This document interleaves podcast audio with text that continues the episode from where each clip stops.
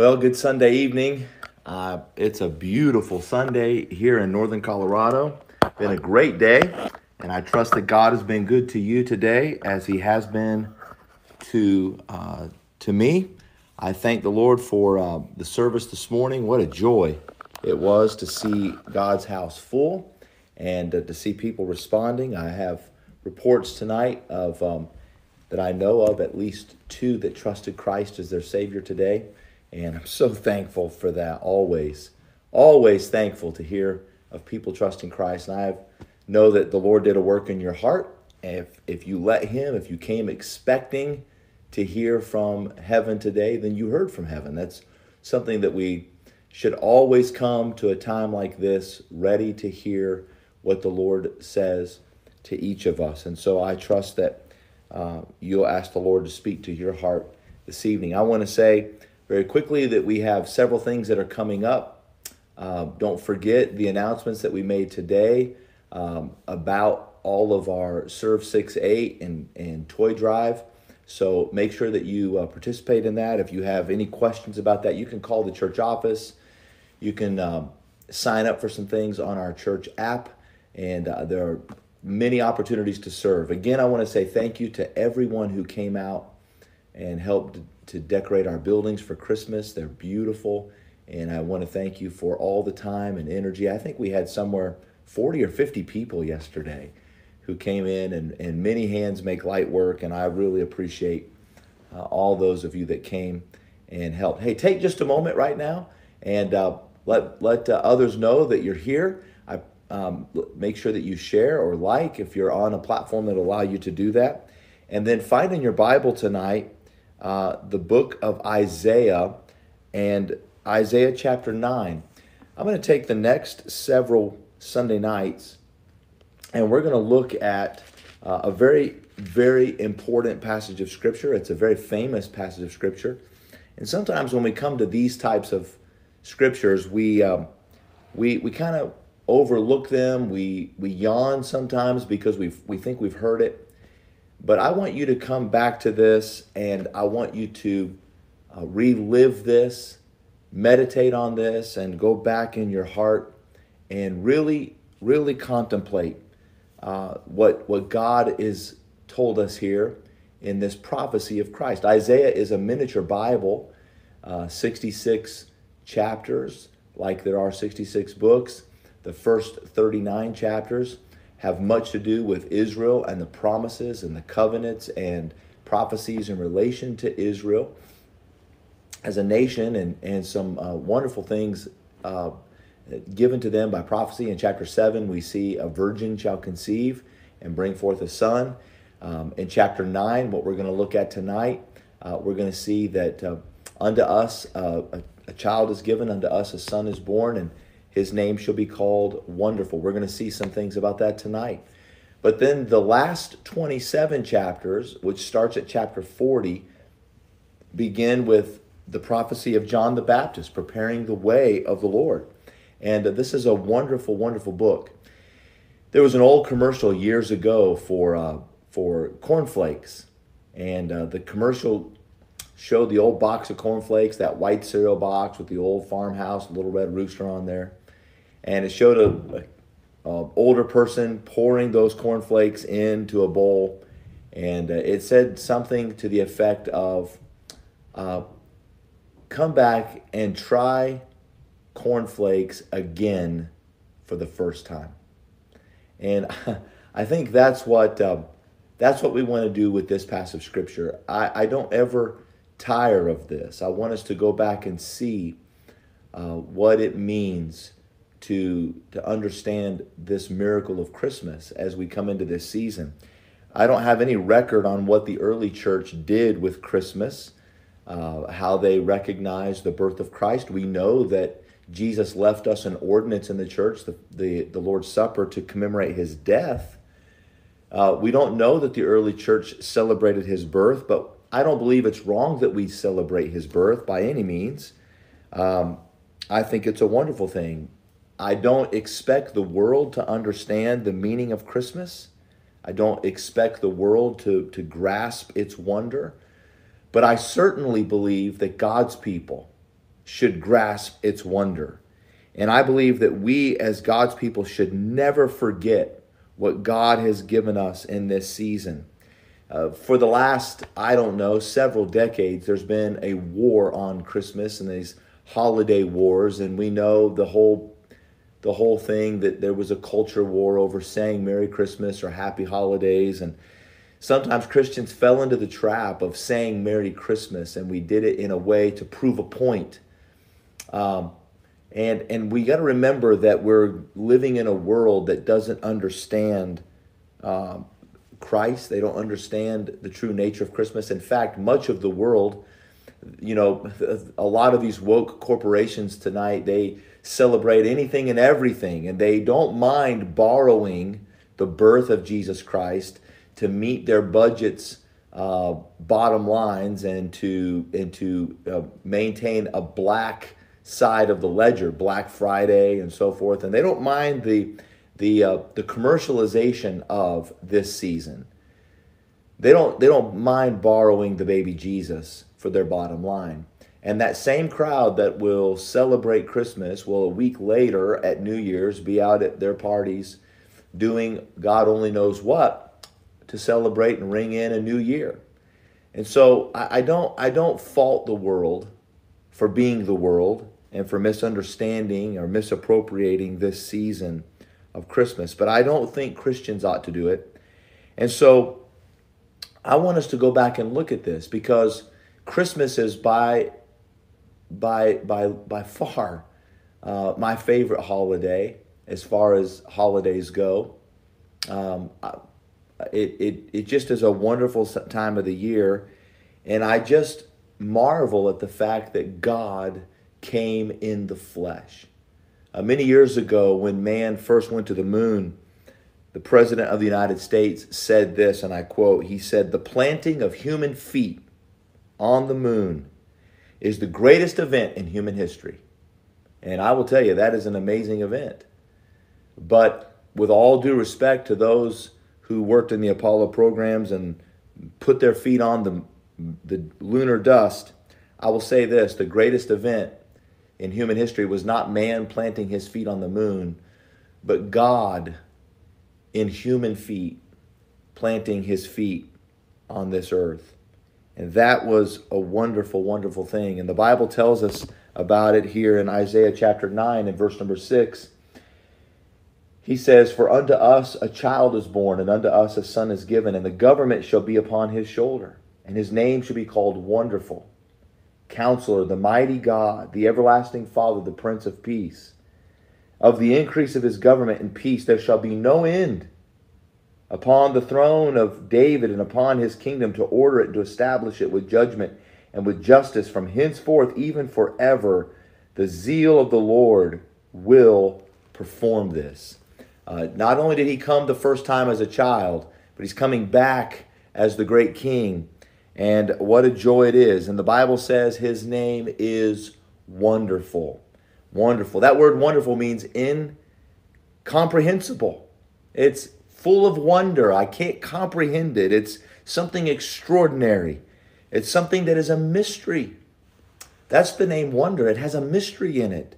And certainly he does have a great mystery in. In fact, in Judges chapter 13 and verse number 18, uh, a wonderful passage of scripture where uh, the Lord Jesus was being asked his name. Remember that? Uh, I believe that was a theophany, a appearing of Christ or a Christophany.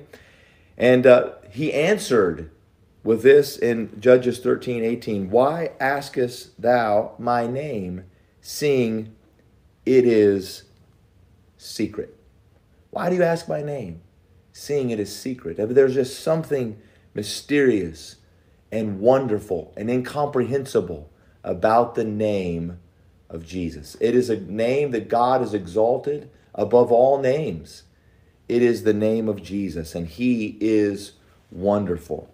Uh, why is He wonderful? Let's look at a few things tonight. Number one, I believe He is wonderful in how He came to earth. Notice what the Bible says in verse number, nine, uh, verse number six For unto us a child is born. He's wonderful in how He came to earth.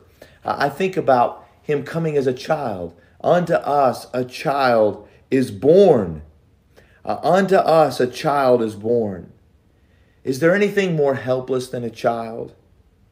A child born on a journey far from home. A little child born in a borrowed manger in a sheep cave. Born to a young virgin mother and a young carpenter. No wealth, no fame, no prestige, no place on the world stage.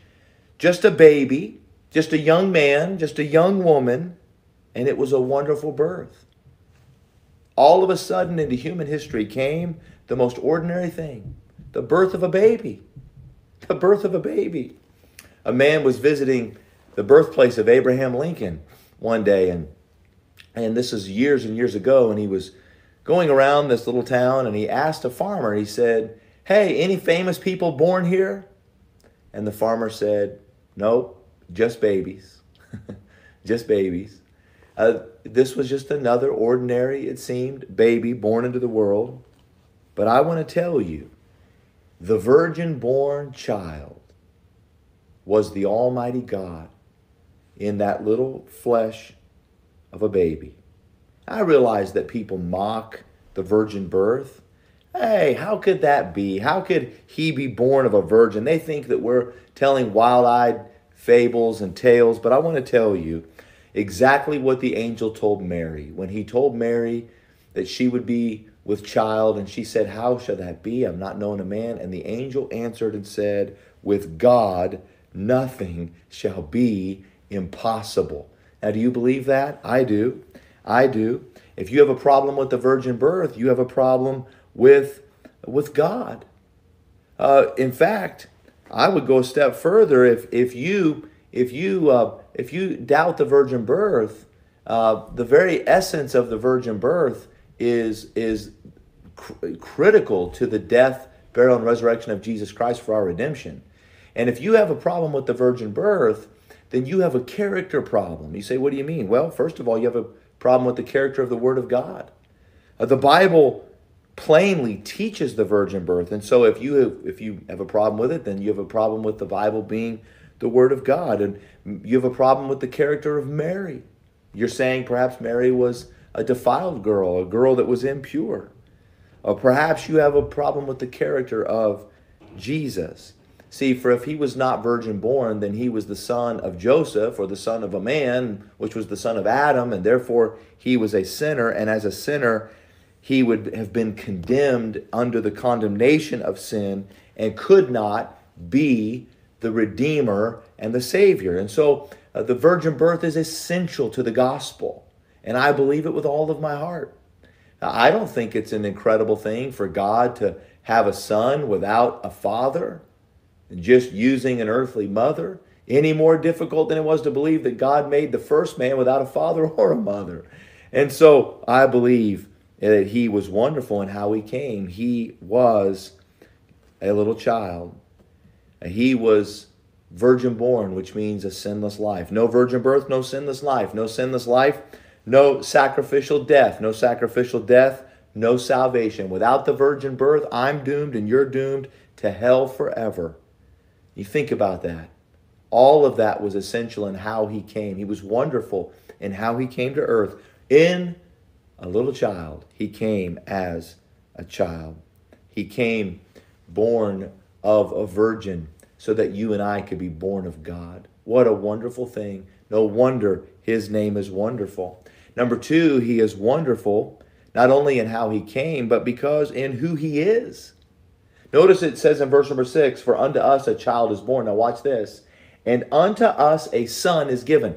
Not only was he, child, was he a child born, but he was a son given. Now, this child is not just another child.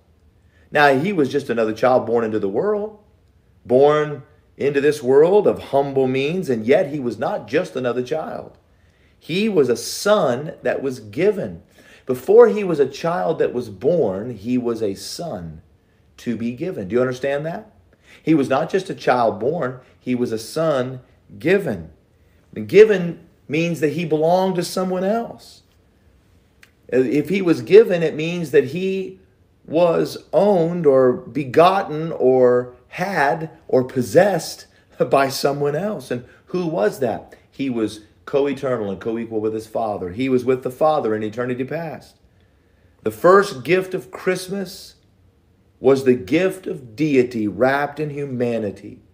God gave us his Son. Jesus is God in human flesh. Here he was. Way before he was our Jesus, he was God's Christ. And to us, he was a child born, but to God, he was a son given. Do you see it? To us, he was a child born, but to God, he was a son given. John 1 1 through 3 In the beginning was the Word, and the Word was with God, and the Word was God, the same as in the beginning with God. And here was God, here was the, the Word in eternal essence with God, a a word in John chapter 1. What is a word? A word is an expression of an invisible thought. The words that I'm speaking tonight to you right now are, are something that is manifesting, making known to you what I'm thinking in my mind. And when John wrote those words, John was a Jew. John had seen Jesus in every situation. John, as a Jew, would have had a ingrained resistance to idolatry. Worship only belonged to God. And yet John worships Jesus. Why? Because Jesus is God. Because Jesus is God. Everything that God is, Jesus is. Everything that God has, Jesus has. Everything that God does, Jesus does. Why? Because Jesus is God. Listen, Jesus is not part God and part man. He is not all God and no man. He's not all man and no God. He is all God and all man. And that is wonderful. It is incomprehensible. It is it is a mystery that he is God. Now, there are many religions tonight that'll tell you that they revere Jesus, that they that they um, hold Jesus in high regard. But I want you to know when you ask them, Do you worship him? Oh, no, that's a different answer. Oh, no, they don't worship Jesus. Why? Uh, because they don't believe that he is God. And that's a false prophet. That's a false religion. Uh, only those that can confess that Jesus is born of God, uh, that he is the Son of God, are born of God. But listen, uh, think about what God said to Jesus in Hebrews chapter 1 and verse 8 but unto the son he saith thy throne o god. To the son he saith and this is a this is a quotation of an old psalm but unto the son he saith thy throne o god is forever and ever. A scepter of righteousness is the scepter of thy kingdom. The heavenly father said of his heavenly son that thy throne is forever and you my son are god God declared him to be God. He is God from the beginning.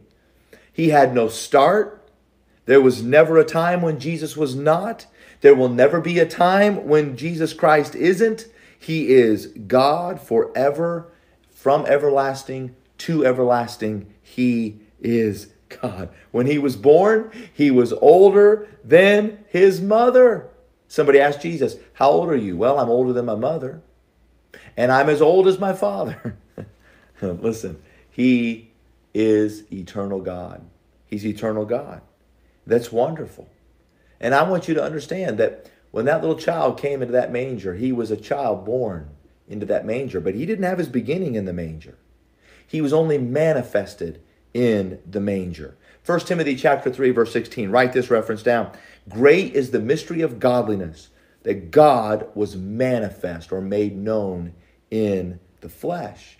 Write this down, 1 Peter chapter 1 and verse number 19. But with the precious blood of Christ as of a lamb without blemish and without spot, who verily was foreordained before the foundation of the world, but was manifest in these last times for you, who by him do believe in God, that raised him up from the dead and gave him glory, that your faith and hope might be in who? In God.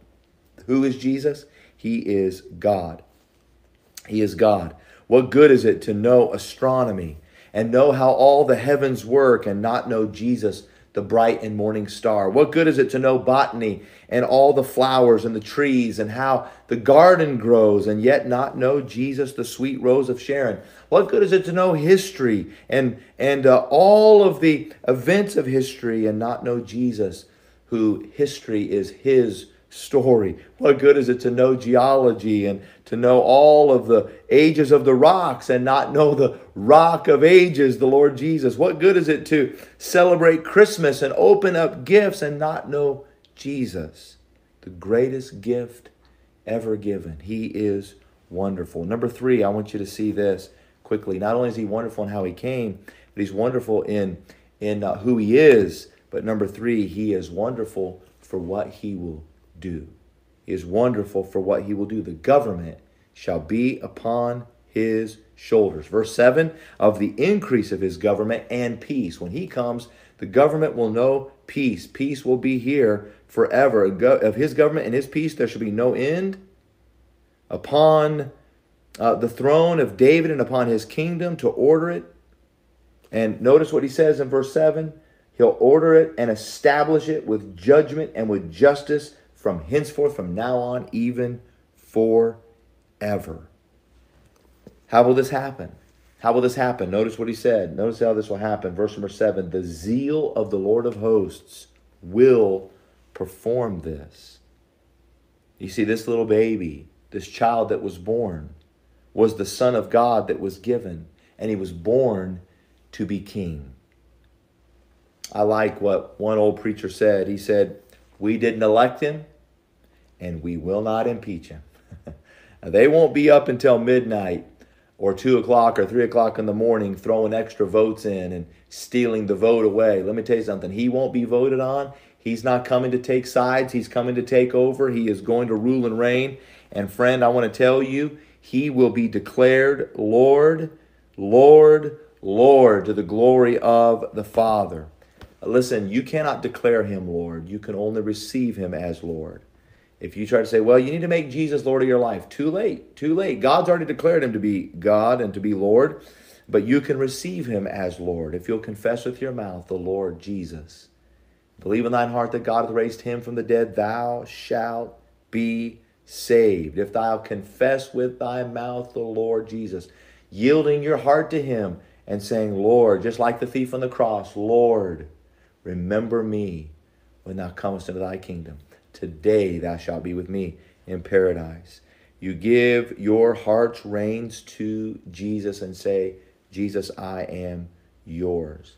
Listen, if you miss this, you miss the whole meaning of Christmas. And here we are coming into this week after Thanksgiving as we build up to that day of December 25th. There's so much anticipation, so much excitement, so much joy. I remember all the joy of being a little kid, and, and Christmas was so much fun. And I still have that little kid in me, and I love it. You see the tree behind me, and I've got lights on the house. And my dad was here after Thanksgiving. We hung lights on a 30 foot tree in my front yard, and I, I enjoy it. I love it. I love it. And I think about it when I see these lights on this tree, I think about the light of the world who hung on a tree. When we put these ornaments on this tree, I think about how we glory in the cross of Christ. Uh, when we put this, when we put this evergreen tree up, I think about how this tree was cut off and yet it lives. And Jesus was cut off and yet he lives. When we put the presents beneath it, I think about how those who come and kneel before the cross and receive the gift of eternal life. There's no greater gift in all the world. This tree speaks of Christ. And I want you to know if you miss this, you miss the whole meaning. Everything that we do as a family in our celebration points back to this one thing that Jesus Christ, Jesus Christ is the King that came. Not only did he come in the cradle, but that cradle has a cross. And that cross will have a crown. And that one who was in that cradle, who hung on that cross, still has yet to come and to establish that throne and to wear those many crowns and to be the government and to bring peace, the Prince of Peace. I heard a story years ago of a man on a train taking a cross country trip, and that man stared out the window the entire time on that trip and he kept saying, Oh, that's wonderful. Oh, wonderful. Wonderful. Oh, that's wonderful. And finally, somebody said, Hey, why do you think everything is so wonderful?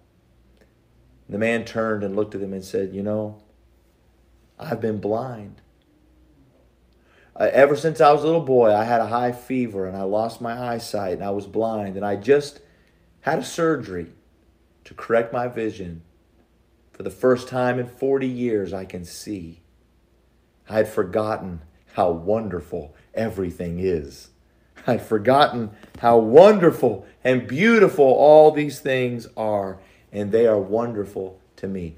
And you know, to that other person on the train, they were all ordinary. Everything out that window was just an ordinary passing scenery. They were like trees walking, as one man in the New Testament said. But to that man who could freshly see, they were wonderful.